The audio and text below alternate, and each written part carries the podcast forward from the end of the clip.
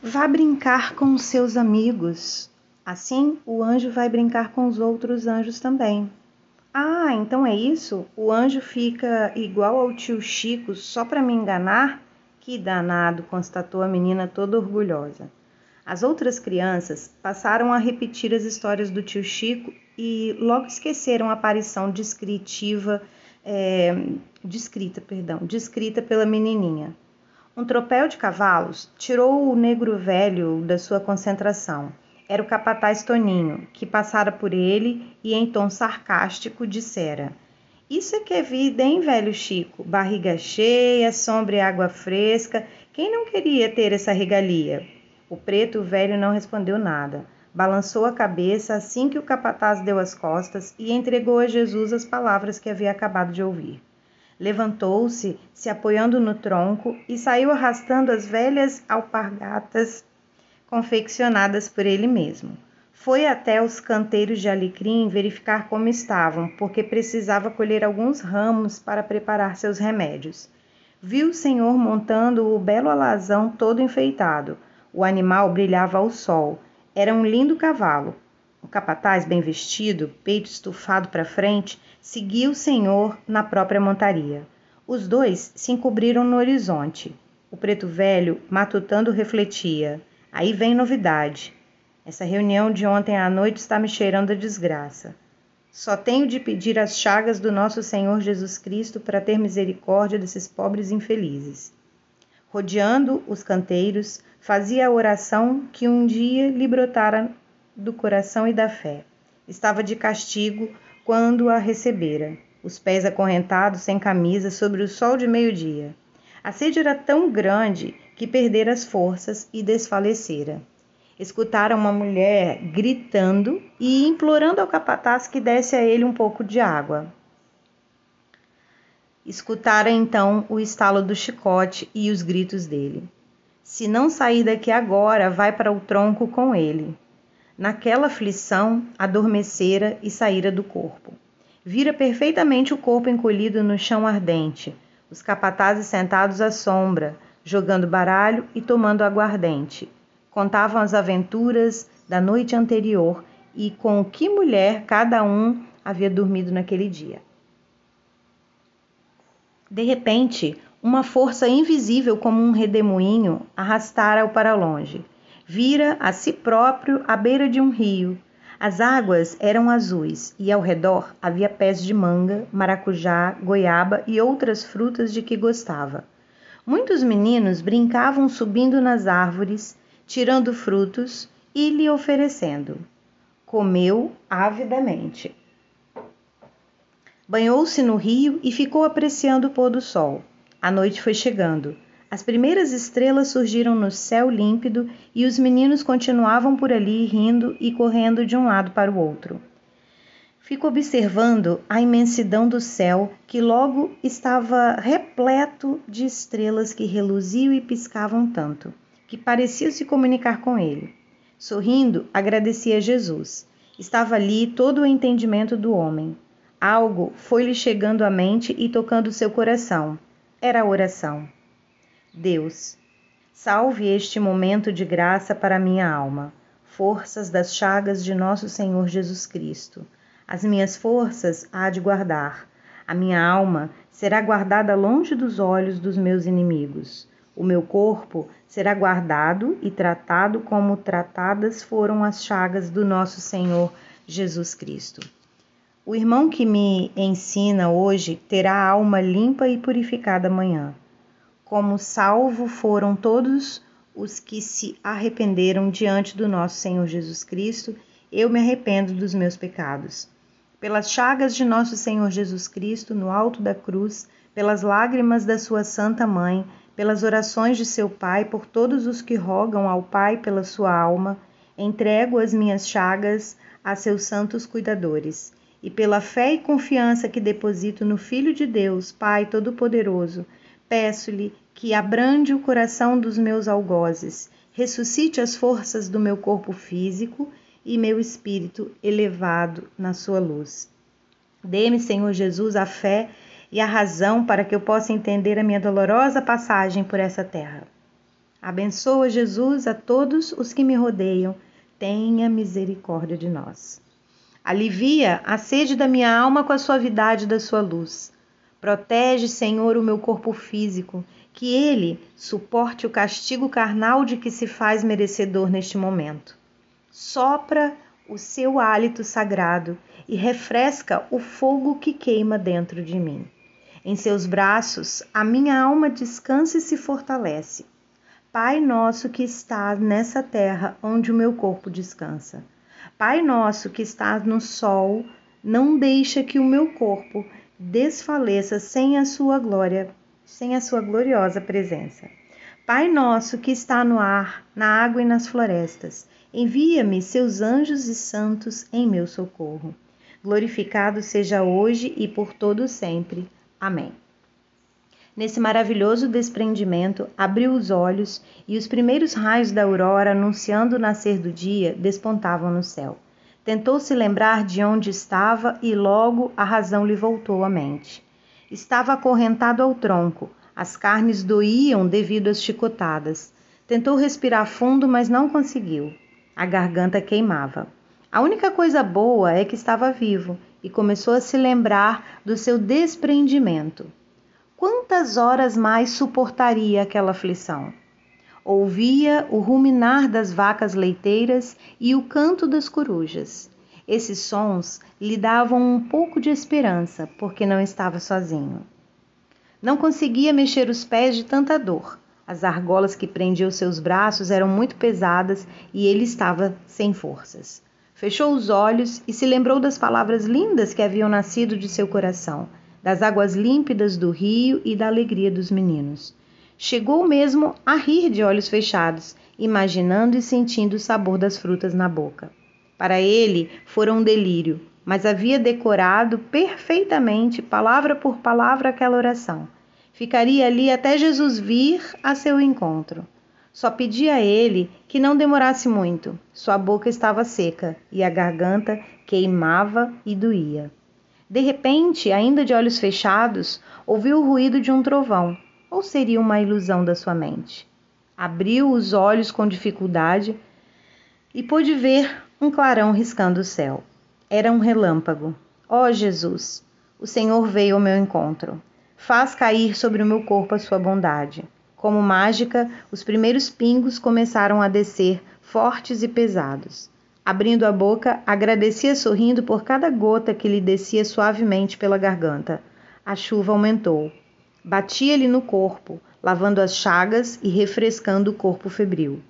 Apenas a dor do chicote ainda teimava em lhe castigar as carnes do corpo físico, porque espiritualmente sentia-se aliviado e agradecido, muito agradecido. Desejava viver bastante ainda para ajudar os outros irmãos nos castigos carnais. Com muito sacrifício, ajeitou-se, mantendo-se sentado junto ao mourão onde estava acorrentado.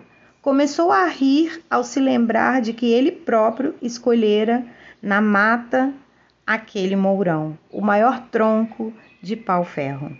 Fora ele quem cuidara de secá-lo na sombra e o preparara. Com a ajuda de dois negros, o havia fincado na terra, fazendo uma amarração que nenhum touro, por mais valente que fosse, arrancaria. Estava acorrentado no curral. Uma vez ouviram um padre dizendo que Jesus e o Pai faziam cruzes e que Jesus fora pregado em uma cruz. Ele também estava amarrado a um mourão que tinha preparado. O céu estava coberto por nuvens escuras. Tio Chico viu os capatazes correndo para o abrigo, protegendo-se com as capas de couro. Os bezerros berravam, procurando pelas mães. As vacas respondiam, aproximando-se dos abrigos. O vento arrancava tudo. O negro Chico viu telhas e galhos de árvores voando por todas as partes. Santo Deus, pensou. Não morri no sol, mas vou morrer nas águas. O capataz-chefe aproximou-se dele, atolando as botas na lama. Recebi ordem de soltar você, negro, disse. Nunca vi uma chuva dessas por aqui, assim tão fora de hora. Vai para a senzala e não faça alarido, se não quiser vir pagar o resto das horas que ficaram para trás. Tio Chico saiu cambaleando e rezando a oração que aprendera. Chegou à porta da senzala e não sentiu mais o corpo. Acordou, deitado em uma esteira com muitos negros ao redor, esfregando-lhe poções nos pulsos. Graças a Jesus, logo se recuperou do castigo e não guardou nenhuma mágoa do irmão que lhe causara todo aquele sofrimento. Assim que se sentiu melhor, as mulheres e os mais velhos que o conheciam bem vieram conversar com ele. Todos os negros sabiam que o Chico jamais levantaria um dedo para pegar nada de quem quer que fosse, quanto mais mexer em coisas dos senhores. O negro Zé Pedro, contudo, vivia se metendo em encrencas. Tinha o hábito de pegar o que não lhe pertencia. Quando as roupas dele rasgavam, ia escondido e pegava a do outro. Na cozinha, precisavam vigiar quando se aproximava, pois enfiava a mão e levava escondido o que podia. Tirava coisas dos capatazes e acabava complicando os inocentes. Não faltava conselhos. Tanto os mais velhos quanto os mais novos estavam sempre abrindo os olhos dele. Naquele dia, Zé Pedro aproveitara que o capataz havia descuidado da capanga com todos os pertences e pegara tudo o que desejava. Depois, a colocara dentro da rede do pobre Chico. O capataz invadira o barracão e fora chutando redes e o que mais encontrasse pela frente. Quando vira a capanga dentro da rede do Chico, erguer o, o chicote e começar a perguntar aos outros onde ele estava. Tio Chico, tão logo ouvir aquela gritaria toda no barracão, mulheres e crianças chorando e correndo, largara com rapidez a enxada com a qual limpava o monturo e viera correndo saber o que se passava. O capataz avançara sobre ele, já o chicoteando e chamando-o de ladrão sem vergonha arrastara-o até a frente da casa grande e o apresentara ao senhor como um ladrão. Olha só o que eu encontrei escondido dentro da rede dele, minha capanga, mas meus pertences continuam desaparecidos. O velho senhor, em pé com as mãos no cinturão, perguntara: Onde estão os pertences dele, negro safado? Sem ouvir resposta, desceu aos degraus e socou o rosto dele dizendo ao capataz: Leve-o ao curral, faça com que lhe diga onde se encontram suas coisas. E se houver mais alguém envolvido no roubo, coloque-o também no curral. Deixe-o sobre o sol o dia todo e a noite inteira. Amanhã de manhã, quando tomar meu café, lembre-me do ocorrido que vou pensar no que fazer. Não quero ladrões na minha fazenda. Pagamos uma multa alta se vendermos um escravo ladrão. Esses safados só tem dois caminhos: ou aprendem no tronco e não roubam mais, ou matamos o infeliz. O capataz o levou ao curral, dando-lhe chutes por todo o corpo. Prendeu-lhes os pés e mãos nas argolas mais pesadas. Começou a chicoteá-lo enquanto gritava: Fala onde estão meus pertences, negro safado. Vou trazer todos da sua laia aqui, velhos e crianças. Todos vão apanhar na sua frente se não me contar logo onde estão as minhas coisas. Chico não tinha a menor ideia de onde estavam as coisas do capataz. A única certeza era sobre o ladrão. Por certo, se tratava do Zé Pedro, pois o negro era o único que roubava na senzala. E como todo gatuno, sempre dava um jeito de se sair bem e deixava que a outra pessoa pagasse pelo seu crime. Chico escutou outro capataz se aproximando do companheiro entendendo, estendendo alguns objetos, falou: Zé Pedro achou isso no barracão onde o Chico fica. Veja se está tudo aí. E se não, e não se canse perdendo tempo com um negro vagabundo desses. Arranque a roupa dele para o sol fazer sua parte. Vamos ver se ele resiste até amanhã. Aí então veremos o que o senhor vai resolver. O capataz terminou de conferir os pertences e respondeu ao companheiro que estava tudo ali. Aproximou-se de Chico e passou a chicoteá-lo com tanta força que podia sentir o sangue pulsando forte dentro das veias. Passaram-se horas. O sol estava tão quente que Chico o sentia queimar-lhe os órgãos internos. Todo o seu corpo tremia de dor. Uma mulher começou a implorar a permissão de colocar uma caneca de água na boca de Chico, mas o senhor lhe deu uma chicotada e a fez ir embora. Fora assim que saíra do corpo e passara horas na mansão do Senhor. Era um milagre de Jesus aquela chuva, e ele ter sido solto Não havia outra explicação.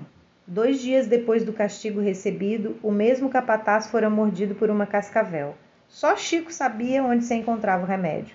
O senhor o mandou buscá-lo com outro capataz na estrada, onde o capataz lhe perguntou: Chico, eu e os outros companheiros temos certeza de que não foi você quem roubou o Jerônimo. Por que você ficou calado? Porque não podia acusar ninguém. Não vi quem colocou aquilo na minha rede, mas realmente não fui eu. Jamais peguei uma pena perdida de uma ave voando por aí. Imagina se ia pegar as coisas do capataz. Contudo, se estivesse negado, o que iria acontecer? Outros teriam ido comigo para o tronco, mas quantos teriam suportado o que eu aguentei? Você suspeita de quem, Chico? insistiu o capataz. Não suspeito de ninguém. Não posso levantar falso testemunho contra uma pessoa se eu não posso provar nada. Chico Encontrou as cascas e as raízes para o remédio do capataz, que permaneceu um mês em isolamento. Com os cuidados e a sabedoria das negras curandeiras da senzala, ficou bom.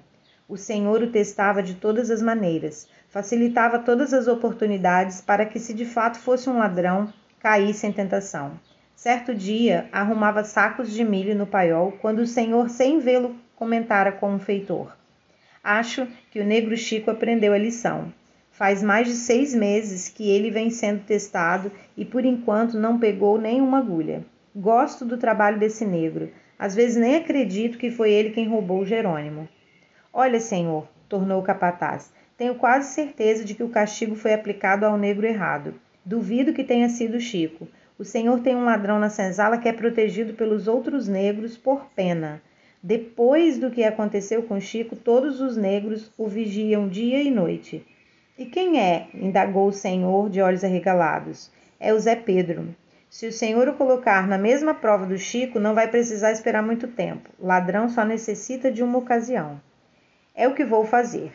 E se o que está me falando se confirmar, vou mandar dar um fim nesse negro. Uma laranja podre no meio do saco apodrece as outras. Não se passaram muitos dias e Zé Pedro chegou à senzala para arrumar seus pertences.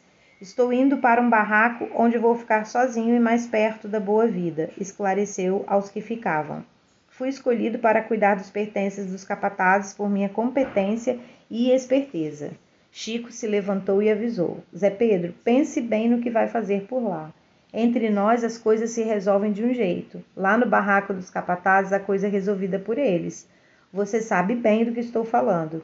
Sei sim, você está com inveja de mim, mas pode ficar sossegado, negro burro, que sei me virar muito bem. E deixou a senzala sem olhar para trás. Não durou um mês e chegou a notícia ao barracão dos negros. Zé Pedro tinha morrido afogado. O corpo dele estava dentro de uma rede amarrada com uma corda. Ninguém pôde vê-lo. Era ordem do capataz, pois o corpo estava deformado. A senzala chorou, afinal Zé Pedro era um deles. Chico derramou suas lágrimas em silêncio, Sabia que o negro não morrera afogado, que fora morto amando do Senhor. Com certeza fora flagrado roubando. Rezava por sua alma, era apenas um pobre e infeliz irmão. Dali para frente, diversas tarefas de confiança lhe foram confiadas. Ele e Zé Pedro haviam pagado um preço alto e não tinham um dia que não rezasse e recomendasse sua alma a Jesus. Em meio a tantas lembranças, só voltou ao presente quando viu Divina correndo em sua direção e gritando: Chico, vem até o barracão que Sula e Jerusa estão se matando. O velho Chico saiu nos passos que aguentava andar. Entrando no barracão, deparou com as duas mulheres rolando no chão, arranhando-se e se mordendo. Tio Chico deu um grito. Vamos parar com isso. As duas mulheres ofegantes se separaram e, arrumando as saias, ficaram de pé. Sentem-se aí as duas e não abram a matraca para me falar nada. Vocês é que vão me ouvir. Só vão abrir a boca quando eu mandar. As duas se sentaram em tocos, silenciosas. Divina, sabe por que essas duas criaturas estão tentando se matar? Aqui está o motivo da briga. Divina estendeu duas anáguas surradas. O que é isso? perguntou o negro velho. Assim a velha deu essas duas anáguas para elas, e agora estão brigando por uma das peças, esta aqui, explicou Divina, mostrando uma das anáguas. Dê-me isso aqui, divina, pediu o velho Chico. Então, as duas estão brigando por esta aqui. Ótimo. Pega a outra para você, divina. Traga para mim dois caroços de milho que vamos tirar a sorte quem vai usar essa. As duas querem a mesma nágua, nenhuma das duas quer a outra. Encontrei a solução para descobrir quem será a dona. Chame as galinhas com pintinhos até aqui. Divina, Sula e Jerusa, venham aqui. Escolham a galinha. Aquela que pegar o milho em primeiro lugar dará a outra de vocês a grande sorte, apresentando quem será a dona da nágua.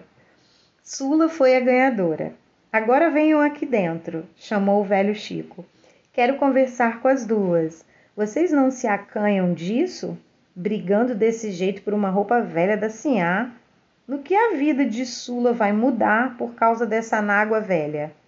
E você, Jerusa? Vai ficar mais pobre do que é porque não ganhou a nágua? Vocês precisam se valorizar um pouco mais. Estão se comportando como duas tolas.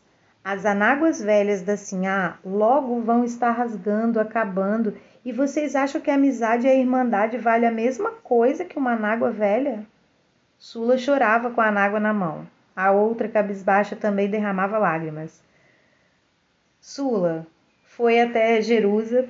Eu tô lendo igual Rodriguinho aqui agora, porque devagarzinho, né? É porque eu quero. É, eu tô vivendo o Ponopono na minha mente, lendo o livro, né? Com um pouquinho de dificuldade, que minha visão para leitura tá, meu Deus. E, e tentando imaginar a cena, né? E tô achando super interessante. Enfim, vamos continuar. Sula foi até Jerusa e lhe estendeu a nágua, balançando a cabeça em negativo, dizendo que não a queria mais. O velho Chico ficou orgulhoso das duas e se aproximou delas, abraçando-as. Filhas, falou, vocês valem muito mais que isso. Posso dar uma ideia às duas? Cortem essa peça e façam peças íntimas para vocês. Vai ser muito melhor, não acha, Divina? Não só acho, como é isso que eu farei com esta aqui que o Senhor me deu e vou dividir com Antônia e Zulmira. Depois, para onde é que vamos com essas anáguas? O negro velho resolvia assim mais uma intriga dentro da senzala e saía balançando a cabeça. Santo Deus, o ser humano está tão longe do entendimento. Como, como podem duas pessoas perder o controle ao ponto de se agredir física e espiritualmente por causa de uma porcaria? O velho Chico foi cumprir seus deveres. O pensamento estava voltado para o senhor e o capataz que haviam saído a sós. Ai, gente, eu tô. Que livro lindo! Tinha certeza de que escondiam alguma coisa. Zumira veio até ele contar que assim a velha queria porque queria ver o neto, mas Antero ainda tinha o rosto um tanto inchado. Vamos vê-lo, o negro velho a convidou. Quero falar com ele encontrou o rapaz sentado, esculpindo em uma madeira. O que está fazendo, Antero? perguntou tio Chico. O senhor gosta? Esculpia o busto de uma mulher negra. Era uma perfeição, refletiu tio Chico. Tio Chico, esse menino parece um doido, comentou Zumira. Faz cada coisa com madeira.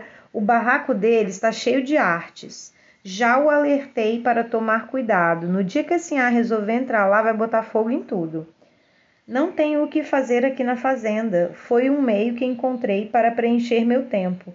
Não estou fazendo mal a ninguém. Faço bichos, estrelas, gente, tudo que me vem à cabeça. Gente, olha que espírito lindo, né? Que ser bonito, mesmo ali no limbo que ele vivia, né? Não era nem preto nem branco, excluído por todo mundo. Ele ainda estava ali fazendo coisas belas da vida. Olha só que coisa, né? me lembrei de José também, do Egito, no meio da prisão ali, fazendo tudo com muito amor, né? Quando o espírito é iluminado, nada esconde, não tem jeito. Isso não é para qualquer um, não, Zumira. Esse menino é um artista, desde pequeno que gostava de brincar fazendo bonecos e animais de madeira, lembra? Chegando mais perto do rapaz, tio Chico pediu: Deixe-me olhar como está essa ferida. Graças a Deus está boa. Vá até a casa grande, assim a velha está sentada na cadeira de balanço lá no jardim. Não fale o que não deve para ela. Caso perceba esse corte, diga-lhe que caiu da goiabeira, mas que está tudo bem. Tio Chico, devo pedir a ela que fale com o meu senhor sobre aquele assunto de estudar com os padres? Não fale nada, Antero, aconselhou o negro velho. Aguarde mais um pouco. Tenho um pressentimento de que alguma coisa vai acontecer por aqui. Então espere um pouco para sabermos o que é que vem. O sol já tinha cruzado o céu. Era essa a expressão que tio Chico usava quando queria dizer que já era mais do meio-dia. Os dois cavaleiros os dois cavaleiros voltaram a um só galope. Os negros correram para ajudar o senhor a descer e foram cuidar dos animais. Tio Chico ficou observando de longe o capataz. Ele mal cabia em si de tanto orgulho. Algo estava sendo tramado com certeza. O sol já baixava no horizonte, quando o senhor mandou chamar Antero nas dependências onde tratava de assuntos com subalternos. No escritório da Casa Grande só entravam pessoas importantes e especiais. Divina saiu correndo para chamar tio Chico e os outros, para que rodeassem o local a fim de descobrir alguma coisa. O senhor, ao avistar Antero sem demonstrar nenhuma emoção ou outro sentimento paterno, foi logo dizendo: Arrume todos os seus pertences. Amanhã, logo cedo, antes de o sol nascer, você vai ser levado aos cuidados de um frei. Vai ficar lá durante cinco anos. Já fechei um contrato com ele. Ai de você se tentar fugir ou não seguir as ordens do frei. Se fugir, será capturado e eu mesmo lhe darei fim. Estou gastando uma fortuna para me livrar da situação de ter um mulato com a cor dos meus olhos dentro da minha fazenda motivo de falatórios e brincadeiras que envolve até minha família. Antero não se aguentava de alegria. Não precisara pedir, a providência divina fizera por ele. Graças às orações do tio Chico, recebi a oportunidade de mudar sua vida. Agradeço, Senhor, e prometo que não vai se arrepender de me enviar ao colégio dos padres. Quero aprender a ler e escrever, e um dia desejo lhe devolver tudo que o Senhor vai gastar comigo. O capataz Toninho vai levá-lo amanhã cedo. É, não faça alarido ao contar aos escravos. Não quero que a notícia chegue aos ouvidos da minha mãe. Saia em silêncio, obedeça as novas regras que vai encontrar pela frente e não esqueça de que continua sendo propriedade minha. Apenas estou retirando-o do nosso meio e colocando-o sobre os cuidados dos padres. E completou sem olhar o rapaz. Deixe o barraco arrumado e só leve o que lhe pertencer. Você já está dispensado. Antero arriscou uma última olhadela ao seu senhor, ponderando: Este é o meu pai, o homem que nunca me olhou nos olhos, que nunca encostou um dedo sequer em mim. Adeus, meu pai. Espero que nunca mais nos encontremos. Espero nunca mais vê-lo de novo. Uau! Tio Chico estava sentado em frente ao barraco de Antero. Assim que o jovem se aproximou, o negro velho se levantou e foi ao encontro dele. É muito mais pai, né, o Chico, do que o senhor lá da, da, da fazenda. Então, meu filho, o que queria o seu senhor? Graças a Deus ele vai me mandar embora. Vou morar e estudar no colégio do Frei Gregório. Ele fez um contrato de permanência por cinco anos e já estou ciente de que não sairei de lá durante esse tempo mas isso não me impede de obter informações sobre as pessoas que amo. Vou implorar ao Frei Gregório por notícias da minha mãe, de Arlinda e, sobretudo, do meu filho. Sei, tio Chico, que aquela criança que Arlinda espera é meu filho. Dona Assunta deu-me bons conselhos. Disse-me que quem ama sabe esperar o quanto for preciso, pois amor não é flor que morre por causa do tempo. Tenho certeza de que Arlinda vai saber me esperar e vou lutar por ela e por meu filho. Dona Assunta prometeu me ajudar. Falou que vai descobrir como Arlinda e meu filho estão e que me trará notícias. Embora até agora eu não saiba de nada, estou preocupado em partir sem ter notícias dela. Deus está lhe preparando um novo caminho, meu filho. Vamos sentir muito sua falta, mas Deus sabe o que faz. Isso é para o seu bem. Quantas notícias sobre Arlinda Daremos um jeito de levá-las até você. Toda semana o João da Madeira vai ao colégio. Por intermédio dele terá notícias nossas. Fique sossegado. Estou com o coração apertado. Não posso me despedir de minha avó a única pessoa daquela casa azul e branca que me acolhe com o coração e que reparava o que ia dentro dos meus olhos. Fique tranquilo, não se desespere pensando nisso. Ela também desejava que você fosse estudar. Foram nossas orações que iluminaram a mente do Senhor. Vamos continuar rezando por você. Entre, comece a arrumar os seus pertences, não abuse dessa ferida que ainda está aberta. Vou separar para você levar uma pomada e a solução de limpeza e os outros remédios que deve ter em mãos quando precisar. Se tiver qualquer necessidade de remédio lá no tal colégio, peça permissão ao Frei Gregório, que eu mando pelo João da Madeira. Acho que ele não vai proibir, pois preparo soluções para as alergias e os remédios para as más digestões dele, e é sempre o João quem leva.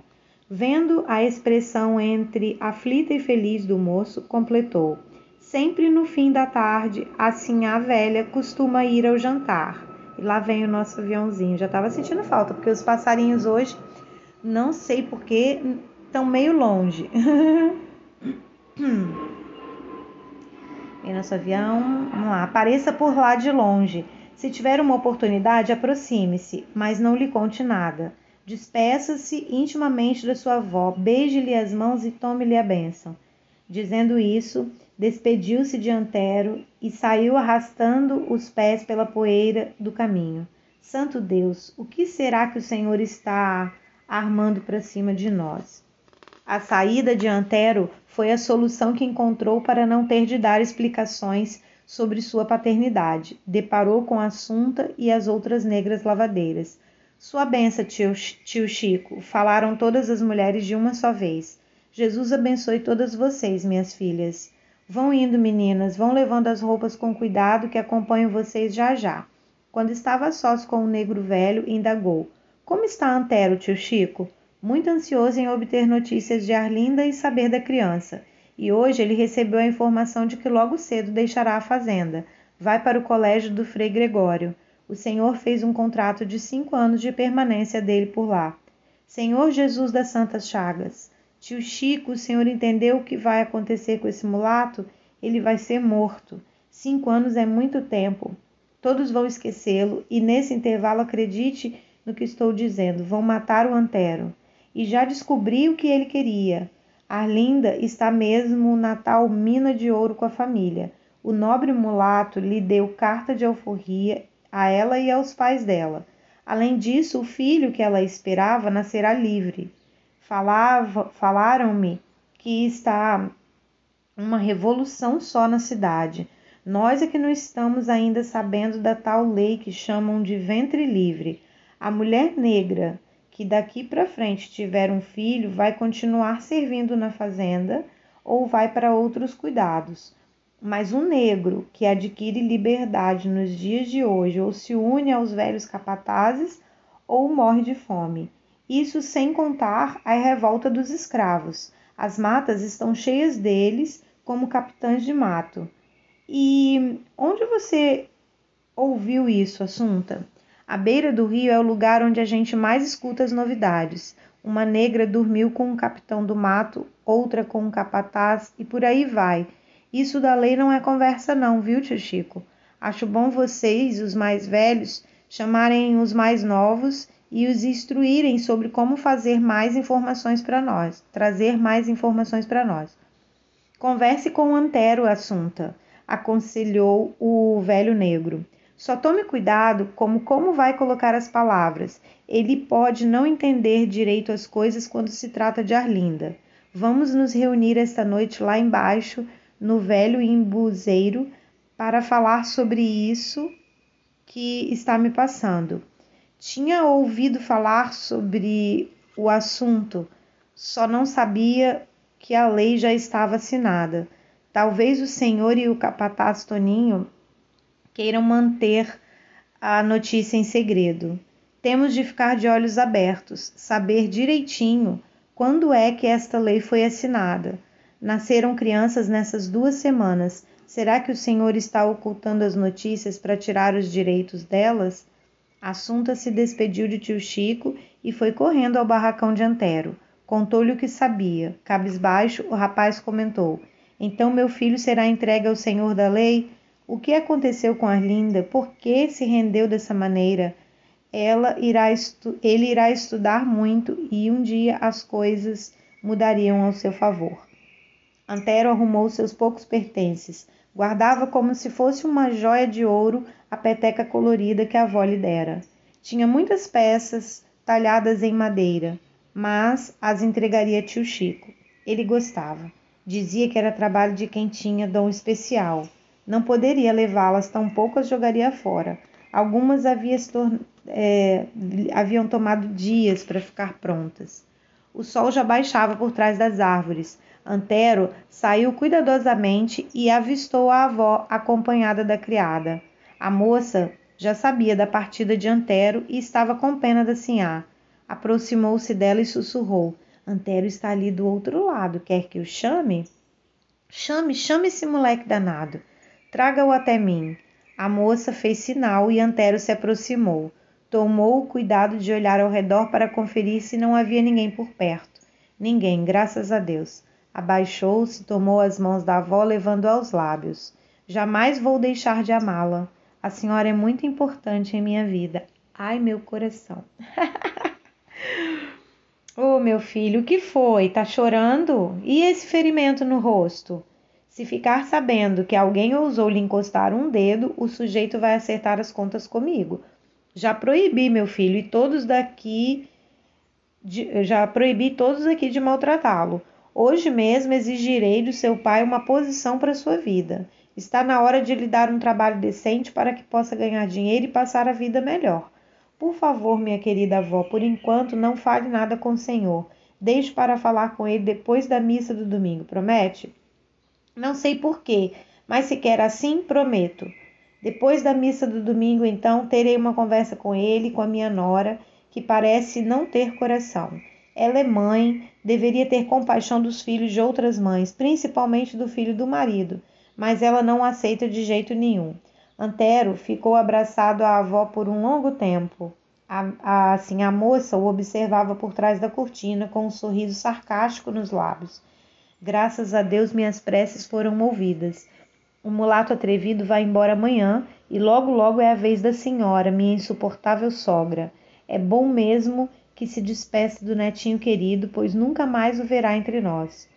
Quando os dois estiverem no inferno, podem ficar juntos eternamente. Daqui a seis meses, seu Toninho já terá assumido seu novo posto, então passarei minhas ideias a ele. Você vai queimar no inferno, mulato maldito. O senhor havia acordado do sono vespertino e, ao ver a esposa espreitando atrás da cortina, indagou: O que está olhando escondida? Uma cena maravilhosa. Quer ver? Fale que acredito em você, respondeu ele, esguiçando-se na cama. Sua mãe e Antero estão abraçados. Parecem estar se despedindo. Falei para aquele maldito não comentar com a minha mãe que estava indo embora. Vou arrastá-lo ao curral e mandar que lhe deem uma surra de chicote cru. Mal terminou de falar e já estava de pé. Calma, amor. Não sabemos se ele contou alguma coisa. Pode estar se despedindo sem dizer nada, vamos aguardar. Graças a Deus esse maldito vai embora. Não tenho mais paciência para lidar com as regalias dele em tirar proveito da minha mãe, que além de velha parece estar caducando. Coitada, penalizou-se falsamente a esposa. Está velha sim, mas caducando não. Disso você pode ter certeza. Tudo o que faz é bem pensado. Nem preciso lhe dizer. Você sabe o quanto ela despreza meus filhos e a mim. Não esconde que o neto preferido dela é o Antero. Talvez, se a mãe dele estivesse aqui na fazenda, ela a traria para dentro da nossa casa.